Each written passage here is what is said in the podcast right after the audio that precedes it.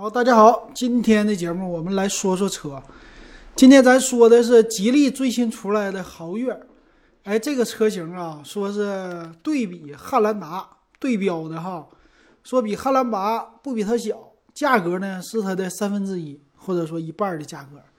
哎，这个最近的卖点特别多哈，有很多的自媒体都说了，说它对比不了汉兰达，跟它没没比，他们俩不是一起的。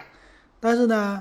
嗯，官方宣传就这么宣传。那咱们呢来看一看，我也对这个车型很感兴趣。首先来说，这个车型最有意思的是什么？它的名儿，他们家的月字辈的特别多。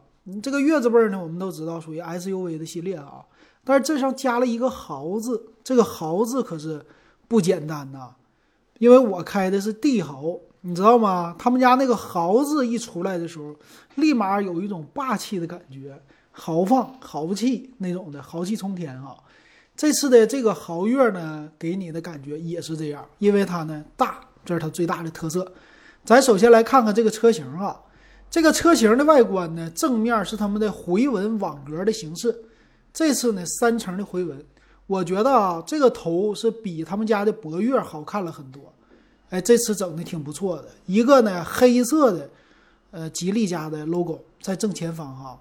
那从它的最高配旗舰型才十三万多的这车型来看啊，能看着 ACC 的雷达，还有前摄像头，再有前面的雷达的防撞这些都有，哎，整的特别的好。那最有意思的呢是什么呢？咱们来看哈，它正前脸，这个正前脸的外观呢，我觉得非常的好看。这个外观呢，给你的感觉吧，这是一种什么样的感觉呢？有一点儿像当年的帕杰罗，你从正面来看，我现在看的最低配，哎，有和那个猎豹啊、帕杰罗很像的。如果把这个回纹的正中间你给它遮上啊，正眼一看，哎，特别特别像那种感觉，比较高、比较大，然后灯呢比较的方正，哎，这样的感觉。那最高配呢，底下它有一个是雾灯的那地方 LED 的，普通版最低配呢就没有这些东西哈。但我觉得整体来说，它的设计还是挺好看的。正脸，那正脸呢，它没有什么太多的车身的那种肌肉的这种线。我们从旗舰版说吧，没有那么多的肌肉的线，啊，整个的这个线条还算是比较的平直哈。当然了，它的大灯呢带的是 LED 的日间行车灯，嗯，整体的样子还是挺不错的，看起来非常的大气呀，或者说蓬勃呀。但是感觉车头有一点厚实、虎实的这种感觉，哎，特别的虎实，可以这么说。那侧面呢？它这个车身呢，搁侧面一看，整体来不错，挺好看的了。首先，SUV 必有的整个黑色的底下的条纹，哎，这就是防擦条，哎，一层，包括这个轮眉，整的挺好。那并且呢，在轮眉两个轮眉的上方有两条，这属于是腰线环凸起。哎，这种感觉给你的感觉轮眉往上走了，并且呢，在整个车身它大腰线不太多的情况下啊，底下两条小腰线特别的平直，哎，特别的平那种感觉挺好。那这个车型呢，车头的位置啊，从侧面看起来的话，车头还比较的属于长一点，哎，有那种方正长条的感觉。那整个的车呢，尤其是 A 柱开始啊，是非常的侧的低的。这种感觉，如果你不细看的话，哈，有一点像这个车头，有点像 MPV 的感觉，有一点侧面一看是宝骏七三零的感觉，嗯，有这种感觉啊。那背面呢，它没有像博越似的做一个悬浮式车顶，没有，背面能看出来，它叫大七座 SUV 嘛。第三排这个位置，你会感觉后备箱的位置啊特别的多，啊，这个是不同，这也就是长一点的车型的一个特色了。侧面来看吧，这个车型属于中规中矩的样子哈，就给你的感觉比较的长，比较的大，挺好哈。但是我第一眼看起来还像宝骏七三零啊，不知道大家到时候看看有没有这种感觉。那背面咱们来看看吧，背面的话呢就比较的简单了，背面的中间的位置一个吉利的 logo 啊，这是文字，只有 G E E L Y 这种文字，他们家原来独有的那个盾牌型的 logo 已经没有了。那这个呢，刹车灯啊特别的小，给人的感觉特别的扁平。哎，你要是这么看的话，哎呀，这看起来还有那么一点儿的像奥迪背面的感觉，有那么一点啊。但是挺好玩的是呢，它这个车灯不是 C 型的，它应该是横过来的 L 型，并且呢上下就上边的属于刹车灯，底下呢属于是一个雾灯或者倒车灯。哎，这个底下和上面竟然是一模一样，看起来就没什么太大区别，就感觉是两个弯弯眉，有那种感觉。就背面我这个瞅时间长了，这么一看吧，这第一眼感觉是一个老头乐。或者是变形金刚的背面，好像是钢铁侠的眼睛。哎，说钢铁侠的眼睛还挺像的哈，那种扁扁的感觉特别的像。背面呢实在是太白了啊，什么都没有，有一个高位刹车灯，有一个后雨刷，确实这个背面太没什么特点了。那也是很多国产车现在的背面啊，就这样子的。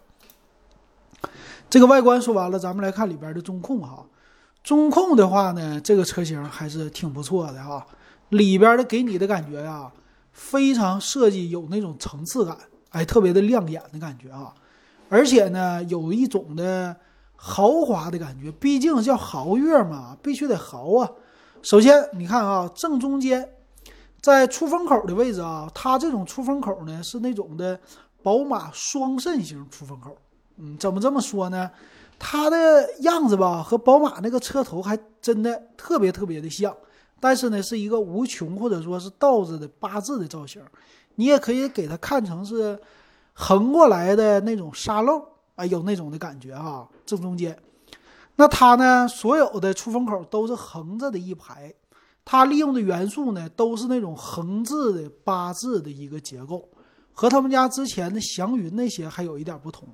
但是这个给我的感觉，我还是觉得很像宝马，而且这次层次感体现在哪里呢？就是它这个金属的一个包边儿，然后呢底下在旁边有一个缝线，像皮质缝线似的啊，外圈属于糖塑裹着这个，哎，这里边具有了两三层的那种的感觉，非常具有这样的层次。确实，这个设计啊放在这儿，我感觉。尤其是那种黑色内饰，给它一配起来，第一眼的感觉就是百看不厌，哎，确实非常的好。那方向盘呢，也算是他们家现在经典的那种三幅式的了，但是呢，特别的平直的一款方向盘。那按钮啊，上面也是特别的多啊，整的挺好的。中间呢，这个中控属于是悬浮式的一个中控，哎，在上边的位置，并且呢，液晶的仪表。哎，这十三万多块钱给你的配置确实是高啊，真是特别的高哈！一键启动啊都有，挡把呢就是普通的了，也不算是飞机挡把吧，属于那种电子的挡把，放在正中间，有无线的充电，哎，并且呢有 Drive，就是 iDrive 那种的，就是你可以旋钮式的来拨动，选择上方的这个中控屏，哎，有这种的感觉，按键也是特别的多哈。第一眼看起来，高级感嘛还是有一些的啊，这高级感最起码和丰田那种感觉还是差别非常之大的哈。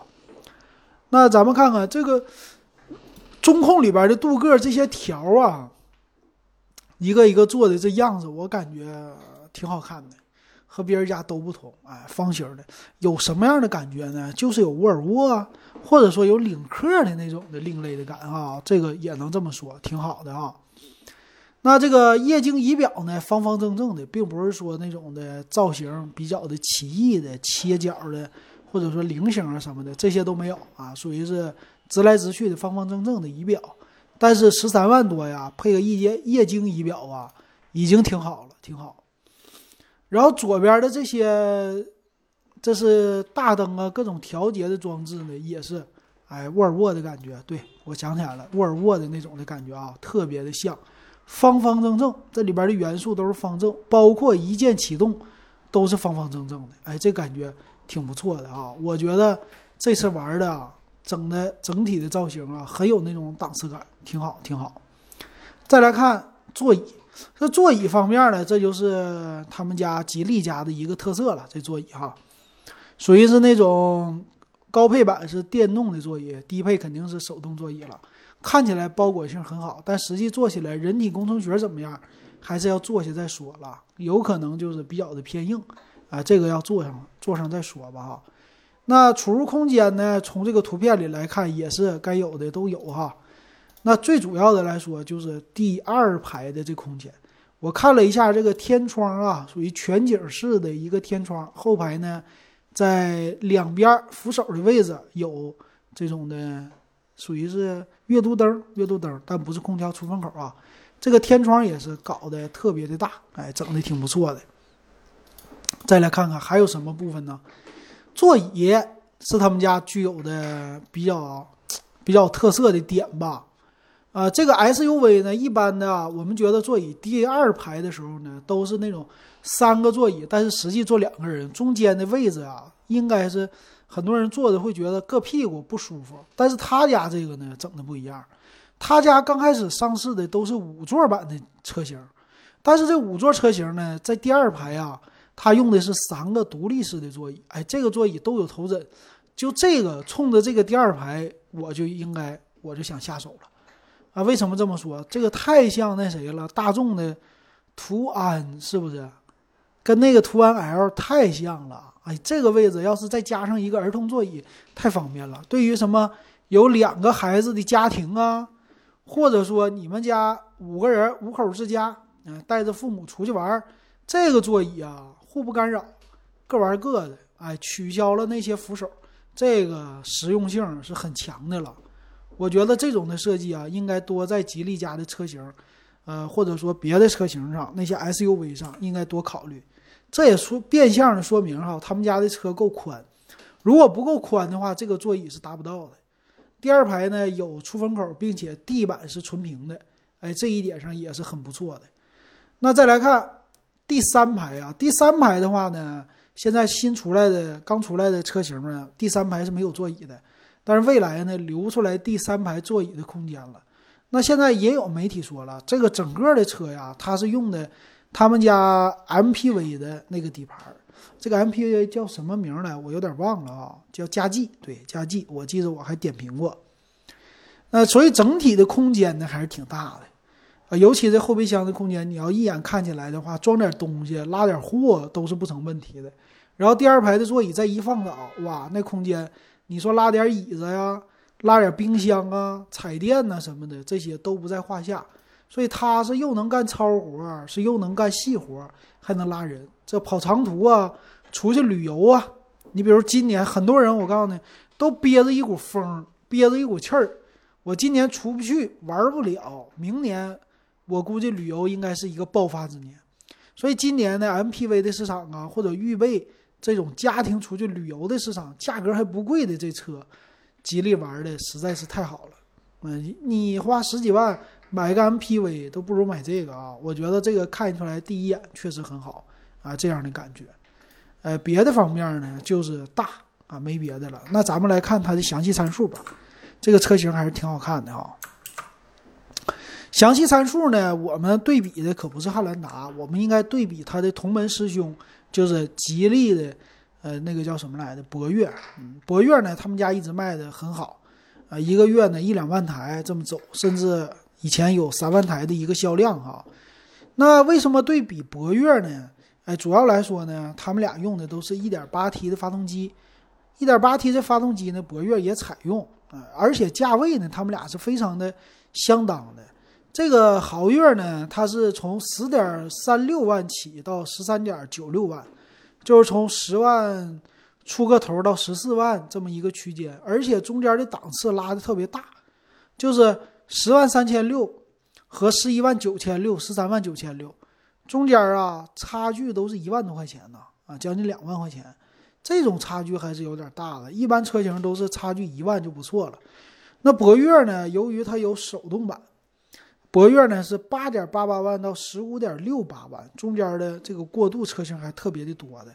我们来看哈这两个的一个对比吧。先来看豪越，豪越的详细参数。由于是第一代的车型啊，它的配置非常的不是那么特别的丰富，就三个车型。首先来看它的车身的尺寸呗，它的车长呢是四米八三，宽一米九，高一米七八。这个长宽高啊还是挺不错。那咱们来对比一下，呃，同门师兄博越是吧？博越。博越呢，它的一个车身长度呢是四米五四，宽一米八三，高一米七三，所以这一看起来哈，博越确实没有那么大，哎，博越的跟它比起来确实小了那么一圈的一小圈的感觉哈，这是它俩的一个第一点的不同哈。第二点，咱们来看看，第二点来说呢，咱们先说这个整个的豪越吧，它的详细的参数哈。它的轴距是二八幺五的，哎，两米八一的一个轴距了，挺长挺长啊。五门六十升的一个油箱，哎，行李箱容积挺大的。这个发动机呢是国六的一点八 T 的发动机，最大马力一百八十四匹，最大的功率一百三十五千瓦，啊，这么一个情况，能加九十二号的汽油，啊，这挺不错的吧？但是呢，它的变速箱。用的是七档双离合，哎，这个是什么干式湿式，这我就不懂了啊。但是我们都知道双离合的低速顿挫呀、可靠性啊，一直很多的媒体都在说不怎么好，对吧？再来看它是前置前驱，哎，麦弗逊是前置麦弗逊独立悬架，后置扭力梁是非独立悬架。这里边呢，后置的这个很多的媒体都说了，竟然用扭力梁，扭力梁的特色是什么呀？为什么不用什么多连杆啊？哎，我记得以前的节目别人说过，扭力梁的特色是便宜，再有一个呢，空间能给你做成地板纯平，好像是这个意思啊。这个咱们对车不是那么特别的懂啊。一会儿咱们对比一下博越到底是怎么样的哈。电动的助力，承载式的车身，前盘后盘都是盘式刹车，轮胎呢最低配是二幺五六零十七寸。剩下的配置呢，二二五五五十八寸，哎，这个尺寸还挺不错，挺大。在安全性方面呢，这些车型的差距啊，最低配只有主副驾驶两个气囊，哎，中配高配呢是中配有前排的侧气囊，高配呢直接带头部的气帘，前后都有哈。全系标配的是胎压监测、未系安全带、ABS、EBD，呃，ESP。这些是全带的，但是高配呢，最高配也是有并线辅助啊，ACC 啊，然后车道预警这个防防碰撞啊那些的，主要就是前面的雷达和摄像头在起作用啊。再来看倒车影像方面哈，最低配的车型只有后车雷达，中配车型呢带个倒车影像，那高配车型的前后雷达三百六十度的影像，哎，这是不一样的。再有呢，什么车侧预警系统啊，最高配；定速巡航方面呢，最低配给取消掉了。中配、高配，中配是定速，高配呢全速自适应巡航。所以你要是买一个高配的话，跑高速，哎，那个大家一家人出去玩儿，这个挺好的，那挺好的。而且呢，高配是有自动泊车啊，这么一个自动驻车、上坡辅助、陡坡缓降，全系都标配啊。最低配车型呢，由于便宜嘛，十万出头没有天窗，中配高配都是可开启叫全景天窗，哎，这么大一些的啊。但是全系标配的是铝合金的铝合金的轮毂。最高配车型呢，电动后尾箱，哎，电动后备箱记忆这些都有。除了最低配以外，都有车顶的行李架，全系发动机电子防盗，车内中控，哎，遥控钥匙都有。但是最低配车型去掉了无钥匙启动、无钥匙进入，其他车型有。所以我看这个最低配，我估计他们家都不会造吧？要不然怎么能这么寒酸的，什么都没有啊？一会儿看座椅吧。方向盘呢，只有最低配是塑料的，其他都是皮质方向盘。但是这一点挺好啊，支持四项调节方向盘，上下前后，哎，这个很好，都是多功能的方向盘。电脑就是行车电脑显示屏呢，都是彩色的，挺好。但是呢，有一个差别，这个液晶仪表呢，最高配十二点三寸，但是呢，普通的就是三点五寸，中间一旮沓啊，那也是挺不错的了啊。最高配竟然还有 HUD 抬头数字显示，哎，车速什么的都能显示，所以我还是感觉跑高速啊，最高配更舒服。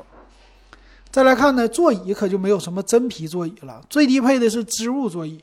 中高配用的都是仿皮的座椅，并且呢，高配车型主副驾驶电动调节，中配车型主驾驶电动调节。车座椅的调节呀，这些车型配置三个都一样的哈。那第二排呢，要选用独立座椅的话，只有最高配的车型才有啊。那普通车型呢，那后排还是那种普通的样子了，属于是两个两个那种的座椅，再加上一个中间的非独立的那种座椅吧。我觉得那最高配肯定是他们家想的挺好，肯定是大家必买的一款了哈。比例放倒呢，四六放倒都支持啊。这液晶屏呢，中控液晶屏啊，最低配车型都带十点二五英寸的，最高配呢十二点三英寸啊，带 GPS 导航什么都有。那这些不重要，看喇叭啊，最高配的车型八个喇叭，但是低配、中配只有四个喇叭，满足你基本的需要了。全系呢都是 LED 的灯光，大灯啊、近光、远光啊，这些都是。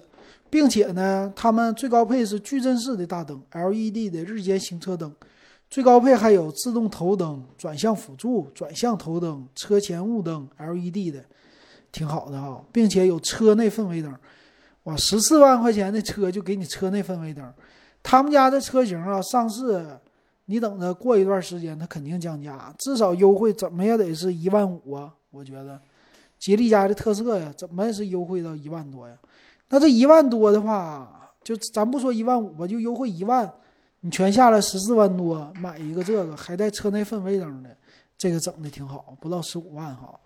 前后电动车窗，除了最低配之外，全车都是一键升降，车窗防夹手，哎，这个也挺好。再加上后视镜呢，除了最低配，最低配是电动调节，但是其他的呢有电动折叠、电动头节调节。后视镜加热、锁车自动折叠，竟然全带哇！这个配置确实挺酷的哈。但是后视镜竟然还是手动防眩目的，这都不能自动防眩目吗？都这么高的配置了，这也太说不过去了啊！挺有意思。那最高配呢，带的是感应式雨刷，挺好。全系最低配是手动空调啊，其他的配置都是自动空调。后排呢，独立空调这是没有的，但是后排出风口全系车型都有，啊，还有什么温度分区控制、PM 二点五过滤啊，这些都有，挺好啊。最高配确实很不错。那车型的颜色呀，我看起来有白呀、红啊、黑呀、蓝呐，还有灰啊，这颜色挺不错的。售价方面呢，刚才已经说过了，那咱们对比一下他们家的博越。博越的车型呢，相对于来说，因为很成熟了嘛，车型特别的多种类。主要来说呢，看售价呗，从十二点六八，最低配的是八点八八，这个价格差距太多了啊。咱们来看啊，这个博越呢，首先来说长宽高是不如它的，不如这豪越哈，但是。它有不同的地方，1.8T 的发动机，它们俩的参数是一模一样，都是92号的汽油。那这个配置就有意思了，他们家呢有手动的，博越呢手动的是8.88万的六速手动变速箱，但是呢他们家还有六速手自一体的 AT 变速箱，这个是12.68万的车型。然后再贵的车型呢，用的还是双离合。七档双离合，所以他们家的配置太多了，而且呢，博越啊是有四驱版的车型，但是普通版的都是前置前驱啊，这个不一样，挺有意思啊。那你看哈，博越就不同了，博越呢前边的轮胎啊，前面的悬架用的是麦弗逊独立悬架，但是后边是多连杆独立悬架，所以也有人说它为什么便宜？豪越就是因为某些地方它省钱了，要不然不能这么便宜啊。电动博越电动助力承载式车身啊，他们俩的轮胎呢还是有一点类似的。那博越呢也是啊，博越的最低配主副驾驶的安全气囊，高配呢是正好五个安全气囊或者六个安全气囊都有。再来的那些安全镜配置就不说了吧，他们两家非常的像，高配版这些都有。然后 ACC 自适应啊也是高配都有。我看看再有什么其他方面的。方向盘也是就皮质和塑料的区别，而且呢，博越也是上下前后都有啊，都有这个调节方向盘的。再来看座椅也是织物仿皮，但是博越多了真皮座椅，看起来这豪越呢将来应该是会加真皮座椅，而且什么通风啊、加热呀这些未来也都会有的哈。那但是价格可能就会往上走，说不定是二零二一款会有啊，二零二零款也就试个水，不会有吧？再来看呗，触控屏，他们俩都是十二点三寸都有哈。喇叭方面呢，博越还有十二个喇叭可选，最低配四个喇叭，其实这个价格已经行了啊，就是不像有一些合资车型只给你两个喇叭，最起码的给你四个也是够用的哈。再有什么地方啊？那些安全性配置，他们两家还是都挺像的，也就差个空间哈。那我们再来看一下这个博越的博越的一个样子啊，自动的 1.8T 的，咱们来看看吧。1.8T 找一个车型，这个外观看起来呢，博越和它比起来啊，首先从前面来看，这个样子博越的样子就没有豪越大气。豪越中间的回纹呢是特别的往外的。中间的地方全空了，露出它的徽标，感觉挺好。但是博越就不是了，这回字纹呢，现在越改越丑了，我感觉啊，整个的车型没有第一代的好看。然后侧面来说呢，博越也是给你的第三排的位置偏短，你感觉是一个紧凑型的，一看就是。但是呢，豪越不是，豪越一一眼看起来后边就偏长，是一个中型的 SUV 的感觉，这也不一样。那背面呢？我倒觉得博越的层次感稍微好一点，比这个豪越强。豪越的它上边的尾灯，下边的太像了，而且第一眼的感觉太像钢铁侠了啊，这种感觉。然后进去里边呢，博越啊还是吉利的那个造型啊，和其实凯美瑞呀这样子我都感觉稍微有那么一点点相像了，但是。豪越呢，就是给你的感觉是沃尔沃的感觉，方方正正的那样的感觉。那内饰呢，我是觉得，呃，豪越肯定是更胜一筹了，因为高级感嘛，沃尔沃已经给制造出来了，啊，还是挺好的。那座椅方面呢，他们两家都是有那么一点类似的吧，这两款车型吧，呃，座椅倒没什么特殊的地方哈，只不过说就是我很喜欢第三排三个座椅。比那个第三排两个半的座椅更强，哎，这种的话，我要是买的话，我可能钱够，我就直接买它一个三个独立座椅的了，大家坐着都舒服。就为了这个座椅多花点钱，再加上那配置，车型开它十五年，不要开它几年，就开十五年，还是挺不错的。因为其实吉利家的车也不差，我觉得哈，吉利家的车。啊，你要是正常开呀，就一般家用吧，你不要开的时间过长，就是公里数不要过长。你正常就开这个车型，你开它个十五年，开坏也是挺不容易的。而且呢，这个车头，哎，我怎么这么看着就像探路者？不是探探路者，探路者，对，是叫探路者吧？还探界者，探路者，就是最新的那个福特的。跟它比也有一点像哈，我比对一下子吧，我感觉还叫探险者呀，我看看啊，探险者，哎，就感觉他们俩的这个样子还真有点像，探险者啊，探险者最近刚出来也是三十万哈，足也是跟那谁对标的，跟那个汉兰达对标的，我看一下啊，这个探险者呢车长啊是比它长，探险者是车长五米。零七宽是两米了，高一米七七，轴距也是三零二五啊，这个轴距都强。那博越博越的话还是小啊，这个豪越还是大。那豪越呢，比三十万的车型确实比不了，但是十几万的车型这里边，吉利又开创一个先河。我倒是觉得，行，你就开创，然后让其他家国产的你就跟他比，尤其是哈佛，看他怎么说。完了，广汽的传祺 GS 八肯定不行了，比不了了哈。